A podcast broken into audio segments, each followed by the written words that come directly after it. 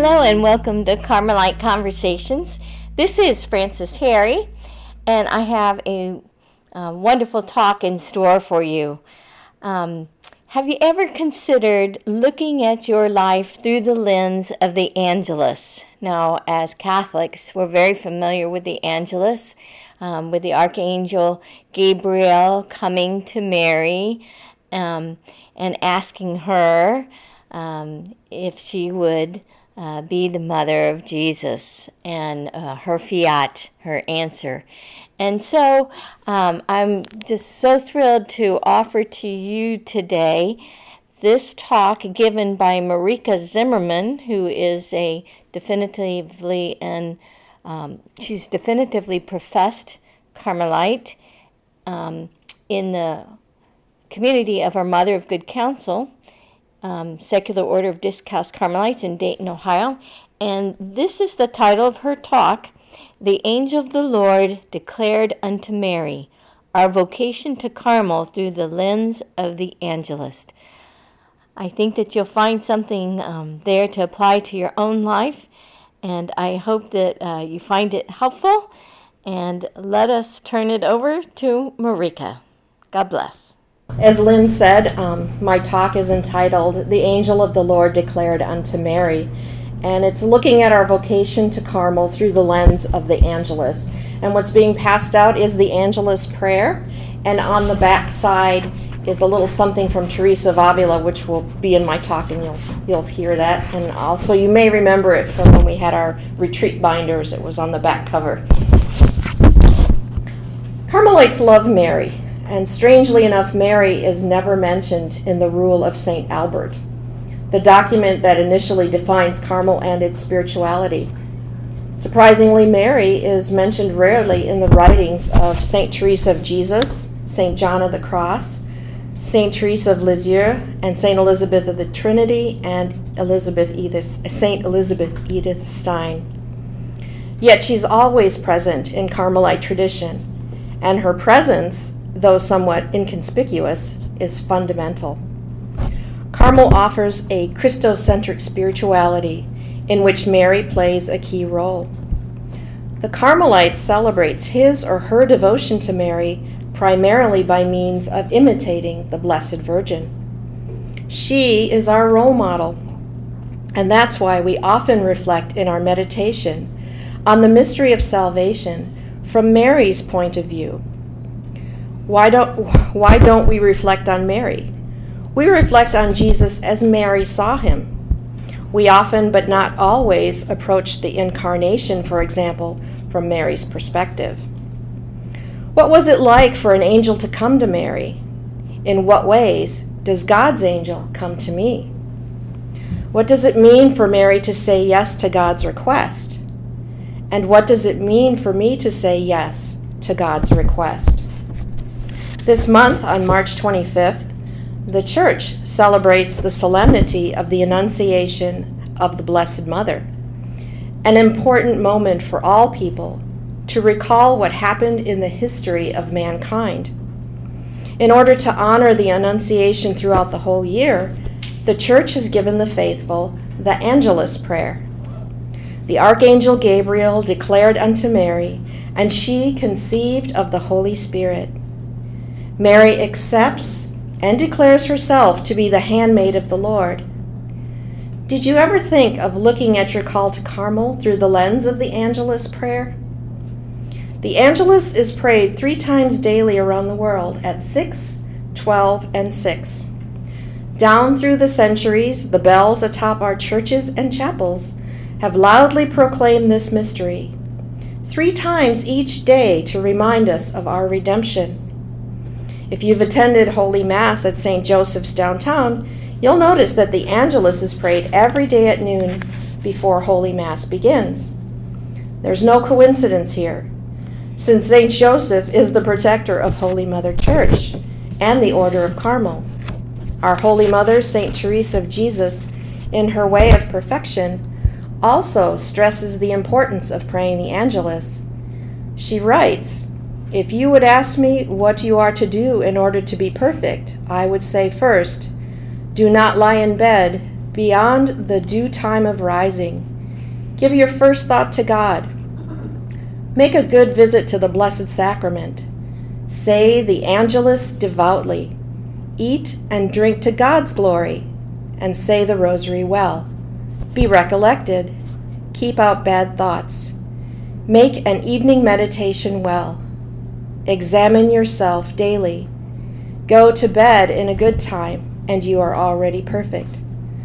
St. Ter- Teresa tells us to pray the Angelus devoutly, so I've passed out a copy of the Angelus for all of you as an aid to this talk. I am sure most of you already know this prayer and have it memorized. As we read in chapter 1 of Luke's Gospel, Luke 1 26 through verse 38, God wished Mary, truly a mother of humility, to be the mother of his Son, our Lord Jesus Christ. He desired for her, his desire for her brings to mind the line from Matthew's Gospel Whoever humbles himself shall be exalted. When Mary calls herself the handmaid, the servant of the Lord in the Angelus, it is with inspiring humility and sincerity. She thought of herself first and foremost as God's servant, seeking glory not for herself, but rather for Him. The Angelus pays tribute to a crucial aspect of Mary's role in the Incarnation, when from Luke's Gospel it says, Be it done to me according to thy word. This wonderful event could not have happened without her consent, with what, without what is known as her fiat. By saying yes to God in allowing herself to become his mother, she showed us the ultimate example of trust in our Creator. Do you ever think of having that kind of faith is too daunting of a task? Think about the ways in which God calls each of us in our daily lives. Do we say yes when Christ wants to work through us in showing his love to others? Or when He asks us to be graceful in trying situations. Prayer and meditation on God's Word and Scripture can help us to do His will. Let us meditate for a moment on the Annunciation. How much light must have surrounded the Holy Virgin. What great mystery the Lord placed in her keeping. The coming of the Messiah was close at hand, and she who considered herself so little was to become his mother. What joyous excitement must have seized Mary in hearing the unbelievable. The eternal Son of God wished to become one of us. Let us ask ourselves, however, if this event meant only joy and happiness for Mary. Oh no, for well do we realize that the hour, so long awaited for, also included a prophecy of impending great sorrow. To be sure, at the time of the Annunciation, the Holy Virgin did not see the details and the events to which she was giving her consent. On the other hand, she was familiar with scriptural passages referring to the Messiah. At the price of extremely painful sufferings, he wished to redeem the world so deeply mired in guilt and sin.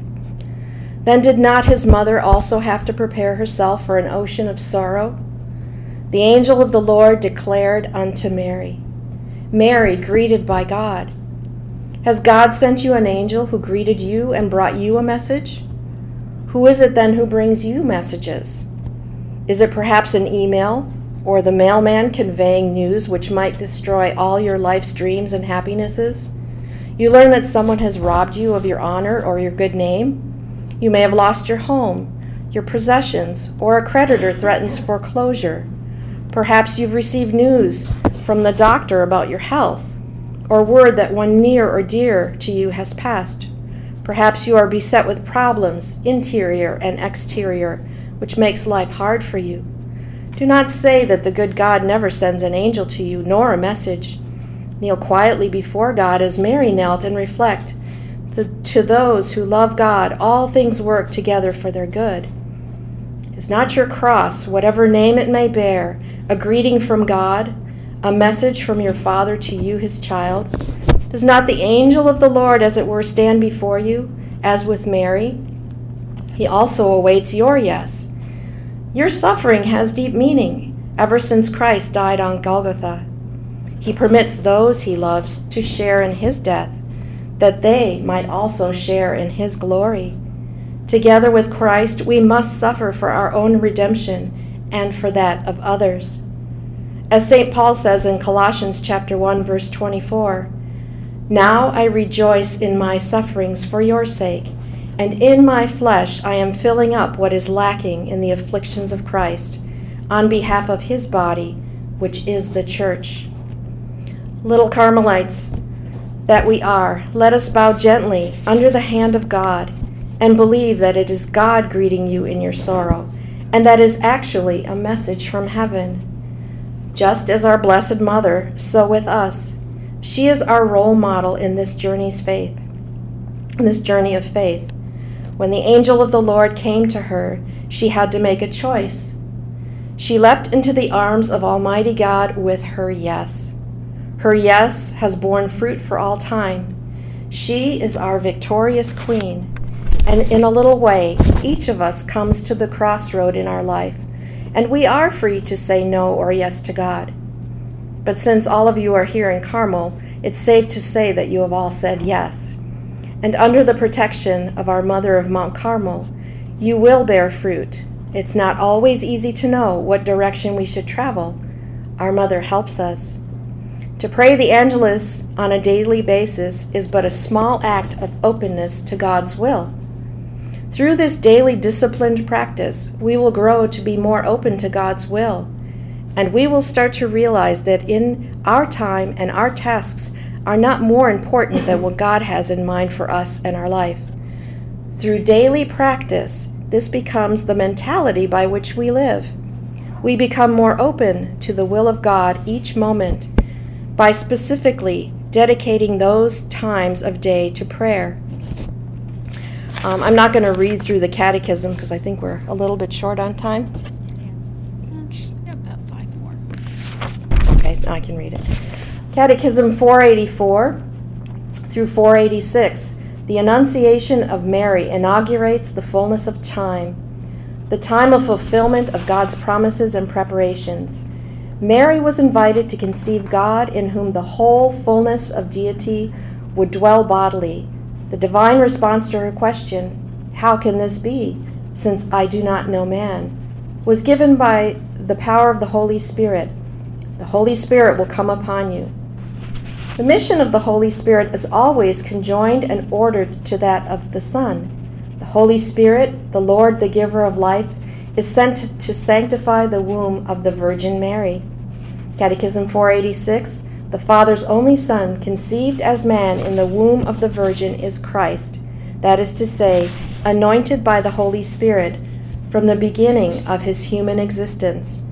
Though the manifestation of this fact, which takes place only progressively to the shepherds, to the Magi, to John the Baptist, to the disciples, thus the whole life of Jesus Christ will make manifest how God anointed Jesus of Nazareth with the Holy Spirit and with power. Have you ever said to yourself, How can this be? Have you ever prayed to the Holy Spirit? In community, we do each time we gather. We pray the sequence prayer from the liturgy of Pentecost. And like our Blessed Mother, the Holy Spirit will come upon you too. This psalm prayer is taken from the divine office for March 25th for the solemnity of the Annunciation. When you took on flesh, Lord Jesus, you made a marriage of mankind with God. Help us to be faithful to your word and endure our exile bravely until we are called to the heavenly marriage feast, to which the Virgin Mary, exemplar of your church, has preceded us. For us Carmelites, the principal sign of our devotion to Mary is imitation. The Angelus reminds us more of who we should be rather than what we should be. And the outward manifestation of our Carmelite devotion to our Blessed Mother is the brown scapular. When we pray the Angelus with humility and love, we are emulating Mary's faith in the Lord's goodness. We are blessed in that we can ask both God and His Blessed Mother for their assistance on our journey towards eternal life. So I wondered, do we have any Carmelite saints with the name Angelus? And surprisingly, there is a Carmelite saint who took the name Angelus. St. Angelus, he was a priest and martyr, and his feast day is May 5th.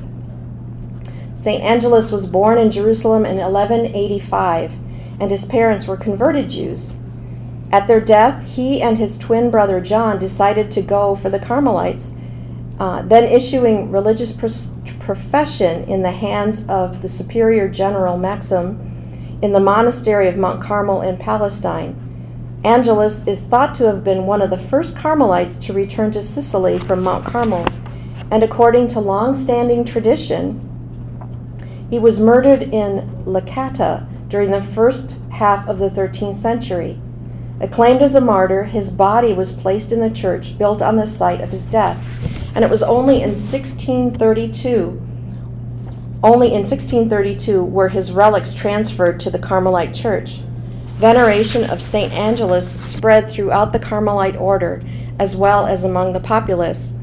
St. Albert and St. Angelus and St. Albert of Trapani are considered to be fathers of the order because they were the first two saints to have a cult in the order, and as a result, they are frequently found in medieval Car- Carmelite iconography alongside with the Blessed Virgin Mary. So in Sicily, there are many places which have adopted St. Angelus as their patron, and the people there turn to him when they are in need with great love and affection. Thank you.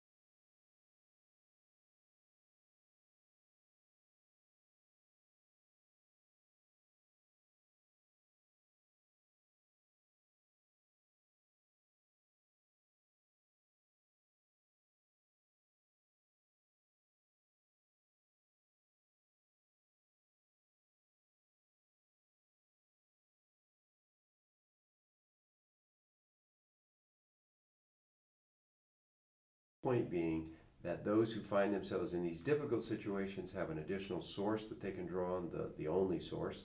And those who want to participate in the ministry will have an additional means to find strength uh, and uh, uh, camaraderie, even with those who are uh, working in this ministry day in and day out. Now, there's another critical component, Michael, that you have a vision for, uh, that somebody's going to be responsible for making happen, uh, and that is to make uh, the Blessed Sacrament available 24 by 7 uh, in the form of adoration. Uh, we could go over a number of admonitions from, um, from our church about making uh, that uh, sort of prayer opportunity available. There's no need to, it's clear. Uh, the Holy Fathers, the last three, of course, have been adamant supporters of the availability of adoration. But talk to us a little bit about your vision for um, something in the Dayton area that, quite frankly, does not exist today. Not not uh, uh, anywhere that I'm familiar with, within 25 miles of us. Well, and I would say that you know e- even someone who's not familiar with our faith tradition or who might not recognize the real presence of the Eucharist um, sees great value in the the spiritual calm that comes from just being still and accompanying um, each other. And and as we would invite them to focus on our Lord um, in, in, this way and as we witness to them um, how much peace it brings us to to do that um, that that's a that's a, a, foot in the door is it not?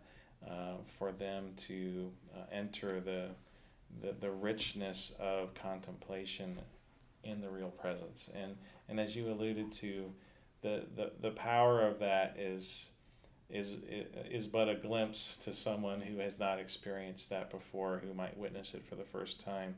But certainly, if we were to keep that up, um, then uh, it, it, it will be noticed, and it will be noticed by the guests who are here themselves twenty four seven uh, for the time that they need to be here, and and also I think quite powerfully. Um, introduce a broader segment of our Catholic community to the ministry that we have here and um, the importance of the invitation to them to participate in the in the way that they would like to um, uh, beginning with adoration and perhaps moving on to, to even more involvement with our ministries.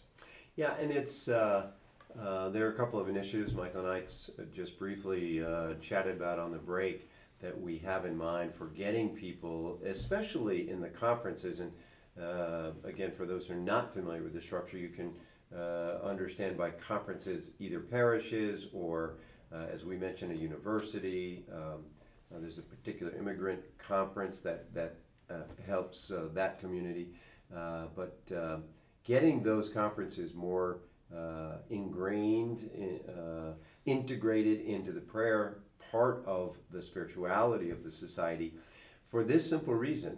Uh, those of us who've been in ministry of any kind for some number of years have come to recognize we are not the centerpiece of the work. We are not uh, the, uh, the ones who are making all of this happen. It is the Holy Spirit who's bringing about the change that we see, bringing about the provision um, that we rely on and that uh, the people that we serve rely on. And so we want to put the focus back on the center and where it needs to reside, and that's where uh, the Holy Spirit rests and where the Holy Spirit is both guiding, directing, and making possible everything that we do. Um, I would also say that even uh, for those who may not have an immediate opportunity, though we hope ultimately many will, certainly we're talking to the Miami Valley now, the Dayton area. Uh, we hope that many people will be interested in supporting 24 by 7. I know I can speak uh, very um, deliberately to uh, this issue of a desire for many, many years on the part of many in this area to have availability for 24 by 7 adoration. Here, I would say it's even more powerful. We're not just giving the opportunity for uh, adoration and, and the opportunity to come and spend time and worship our Lord, but we're doing so in the context of a ministry that even our Lord said uh, was arguably among the most important things that we could do, and that's serving the poor in our society. The poor we will always have with us. These treasures of the church will be with us until the Lord returns. And now we're being invited through this uh, um, initiative of 24 by 7 adoration uh, to serve that community and worship our Lord uh, all in the same time. So we're very excited about it. Uh, certainly, those in the Dayton area will begin to hear more about it. I've already reached out to a number of people uh, to at least begin uh, to uh, make that available. And we hope if there are people in other parts of the country that are hearing this message today, whether they're involved in the St. Vincent de Paul Society or not, that you might be gaining some interest in seeking out that society in your area and thinking too about how you uh, begin to engender a deeper appreciation for the spirituality of the society. And that, of course, Michael, stems all the way back to our, uh, our patron, St. Vincent himself, St. Vincent de Paul. And so I want to talk a little bit about his spirituality. Now, we should just say briefly, in fact, if you don't mind, I'll let you do the, just the brief, uh, you know, elevator speech history, because many people associate the society's founding itself with St. Vincent. Of course, that's not the case. It was founded uh, quite a number of years later, 200 some odd years later, in fact. Uh, but I'll let you do that brief history before we go into St. Vincent's. Well, and isn't it interesting that here we are talking about the founding of the society nearly 200 years ago, and when it was founded, it was uh, with reference to a, a, saint another 200 years before that. So yeah. uh, it is, you know, initially I think of um, how the, the stories of saints throughout the ages have inspired uh, generations to uh, continue those paths of holiness in a very particular way. So um, basically, um, Blessed Frederick Ozanam is, is credited as being the leader um, of a group of uh, young men who were college students uh, who, with the help of their mentor Emmanuel Bailly, um, who, who grouped together to form what became the Society of St. Vincent de Paul. And essentially, what happened was um, in their in their studies, they were challenged by um, folks who said, "Well, you you Catholics talk a good game about serving the poor, but what are you really doing to serve the poor?"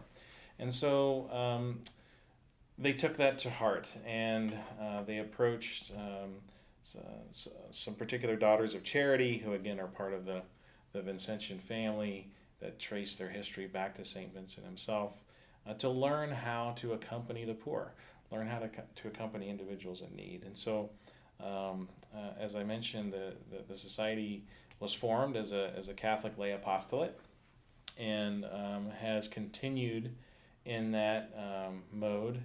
Um, we, we also have uh, governance rules in effect that essentially keep clergy from leadership roles uh, in order for us to maintain that, that lay character and, and how we operate.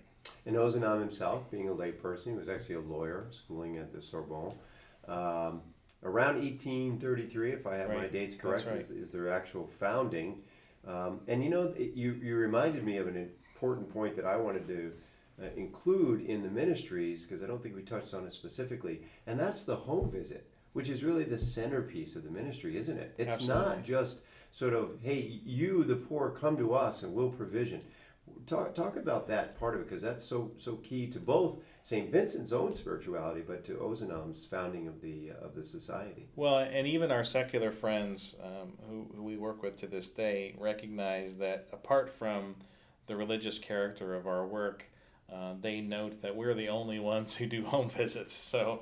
Um, we, we are not what we call a service counter type of human service. Um, we are a, a ministry. We're a two by two uh, ministry where we focus on going to people where they are, quite literally in their homes. And it's been that way since the beginning. That's what the Daughters of Charity uh, taught Frederick and his companions um, on, on how to be present to people, how to minister to them, how to be in authentic relationship with them.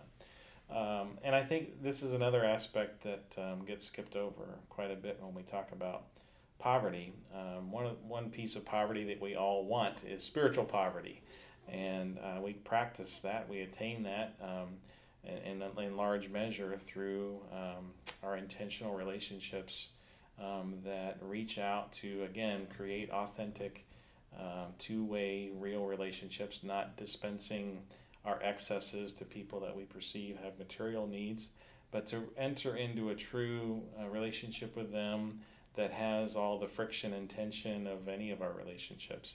And the idea that, um, that we are engaging people uh, from whom uh, there is objectively no ulterior motive for us to, to gain for ourselves other than our own salvation and theirs. Well, you bring up an important point. I'm actually going to skip past the virtues at St. Vincent. We may come back to them, but because you leapt to that, I want to I want to uh, capitalize on that and um, just point out that the um, one of the central uh, themes, of course, is poverty. And for St. Vincent, there were four critical vows uh, that he asked his original uh, society, not societies, but his uh, uh, uh, the, the, missions and the daughters of the um, daughters of charity. He asked them to adopt these vows. One of them was, in fact, poverty, and, and he said, um, if I can find his own words here essentially, he would not uh, want any one of these foundations uh, to be formed without themselves adopting an evangelization of the poor founded on poverty that we practice ourselves. And so, uh, to the degree that we understand this idea of, uh, of spiritual poverty, uh, St. Vincent was key on his own um, uh, members practicing that idea of poverty. And it may have been material poverty. In many ways, of course, it was for those who were ordained. But uh, even from a spiritual standpoint, he it, it, wasn't as you said. You know, we, we give of our excess and, and, that which we have left. We can think about the woman in the gospel, of course, that Christ uh, points out to giving the, the, the, last of her uh, resources. But um, here, St. Vincent was key on the members themselves practicing what it is they were uh, seeking to serve, and that's uh, the poor, and, and therefore practicing poverty. It's a key component of it. Well, I want to drop back to the virtues because uh, these are also key to understanding the spirituality. And again, as Michael and I have been discussing, it's the spirituality um, that we want to make sure that we, I, I wouldn't say uh, as much recapture, but invigorate. Uh, and make sure that everybody who's participating in the ministry and those who are served by the ministry are drawing the fruit of the spirituality that is inherent in the uh, St. Vincent de Paul Society. So the first of those virtues, Michael, is simplicity. You want to speak about simplicity a little bit in the way that St. Vincent uh, uh, communicated it? Well, you know, simplicity is something that um, um, we, we we struggle with in, in so much of our society today. I, I don't I, I confess I don't know what it was like um, for him in, in his day, but but I can say that um, you know one of the things that helps us in our own spiritual growth is when we witness people who come to us at the shelters, for example, who who really have nothing other than the clothes on their back, and um, who have um, may, maybe some very complicated um, personal circumstances, but many of them that I've encountered have a certain um, simple, kind way where they have um, uh, embraced um, a love that is palpable. And um, that is something that is very attractive to many of the people who come uh, to work here is that um, the, the, not everyone who comes here is in misery. Sometimes there's a quiet joy about them, and it is in their simplicity. Is It is in their letting go. It is in their not being attached to uh, too many worldly things. And um, you know, many of them um, frustrate us perhaps because we sense that they don't have a, a spirit of personal enterprise uh, or personal responsibility. Um, but simplicity is something that's in our face every day. Now, we we of course are are yearning for that virtue in uh, in a sea of complicated, uh, uh, unsimple uh, ways of the world and what we're surrounded with. But um, I'd have to say that uh, one of the things that that uh, makes me excited about this ministry every day is that I can walk a hundred feet from my office and encounter someone who has the simple joy about them, even given all the circumstances that surround their lives. Um, and that's a powerful witness. You know, one of the things that I was thinking about with regard to simplicity, I, I read some of the material from St. Vincent's uh, uh, history on him and how he implemented and, and chose the particular virtues he wanted to focus on. But the modern term that comes to mind is subsidiarity. This idea that let's put the responsibility for getting something done at the lowest, most effective level within the organization. I see that in the way you run the organization, Michael. You know, all of us come in contact with the poor. I saw you counseling a young man the other day, uh, actually a volunteer in one of the facilities that we were touring. So you yourself get directly involved in the ministry. It's not like you sit in a corner office and direct Yeah. other active people's activities, but you, and, and it seems to be uh, uh, pervasive throughout the organization. People want to be involved in the ministry. They want to. They want to touch the hands of the poor. They want to actually be at that lowest level. I don't mean lowest in, in, in a demeaning way, but at the level that comes in contact with the poor themselves. And Right. I think that's also part of it. Well, and, and plus how we position ourselves um, in that we are we are known in the community as the absolute backstop. We are the ones who affirm uh, every individual's humanity.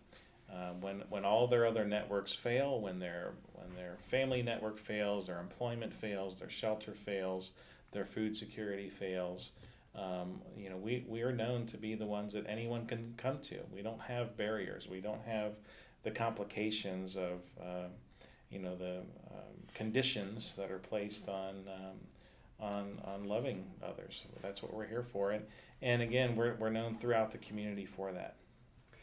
Well, one other um, virtue I just want to touch on quickly the the uh, interim ones we would all recognize humility, um, uh, meekness, of course, in this environment. That's a, a virtue we would rely on uh, every day. But also, interestingly, zeal. Zeal for the work. Say, say just a few words about that, if you would. Yeah, that gosh, zeal is an interesting thing because, of course, um, uh, it's used a couple of ways, isn't it? It's it, well, on the one hand, it's it's uh, used to describe passion. On the other hand, it's used to describe zealots that that, uh, that that chase down their own designs on, on folks. But but I, you know, I, I have to say that um, there's an energy around our ministry that really uh, is the fuel that really powers us to engage every day. And I see it in in our volunteers and our employees, and, and I can only describe it as something that um, it, it is really the fire of the Holy Spirit. I mean, it, there's there's no uh, objective reason why we should be uh, super excited about um, uh, being in the middle of misery, right? But uh, there there is this very palpable energy that anyone feels when they come in to our work. Um, uh, where they notice that, that we, we're just energized. And, and my own explanation for it is the Holy Spirit. It has a way of drawing you in. I have witnessed, uh, just in my short tenure here, uh, people that, and I don't mean to scare anybody away from the ministry, but I think it's representative of what you just said. People who willingly work 50 and 60 hours a week, you know, to support this ministry. Um, and they don't do it as drudgery. You know, I asked one woman, in fact, uh, uh, regarding the length of stay she had in one particular day, and she looked at me and said, "Well," uh, I said something about going home. She said, "Well, the people in the shelter don't get to go home." So you know, it was it was a passion, and it was palpable, and uh, it was clear that it came from the heart. So very very uh, encouraging, and and uh, it's really something to to hold to, to to behold, and you do see the face of Christ in these people, and it it makes you want to uh, be transformed and help transform their lives. You know, closing in uh, our Carmelite fashion, I just want to quote the, the words of Saint Therese of Lisieux, uh, arguably the, uh, the most popular saint of the 20th century, certainly a well known Carmelite. She said, There is no joy like that known by the truly poor in spirit. If I can, Michael, I want to thank you very much for taking this time to be in conversation with us today. It's been a revelation, I'm sure, to many of our listeners. I do want to encourage and invite everybody who's listening. Uh, if you know of a St. Vincent de Paul Society in your area, certainly if you're in the Dayton area, um, you know, take an opportunity to look a little deeper into us and see if there isn't an opportunity for you to get involved, to volunteer in some way. And what I want to promise you is that you'll capture the zeal that Michael talked about, and you will find yourself transformed by participation in the ministry itself and you will see the face of Christ in those you serve. And in that spirit, let us pray for the poor and the needy in our society. In the name of the Father, and of the Son, and of the Holy Spirit. Lord God, you came to give honor to the least, those forgotten, overlooked, and misjudged. You came to give first place to the last, those left behind, misunderstood, and undervalued. You came to give a warm welcome to the lost, those who are orphaned, abandoned, and destitute. Help us to be your ears to listen to their cries. Help us to be your voice speaking out of love and acceptance. Help us to be your feet walking beside those in need. Help us to be your hands to clothe, feed, and shelter them. You came for the least, the lost, and the last of this world. Lord, hear our prayer. In the name of the Father, and of the Son, and of the Holy Spirit. Amen. A reminder you've been listening to Carmelite Conversations on Radio Maria, a Christian voice in your home. Until we're with you again next week, God bless.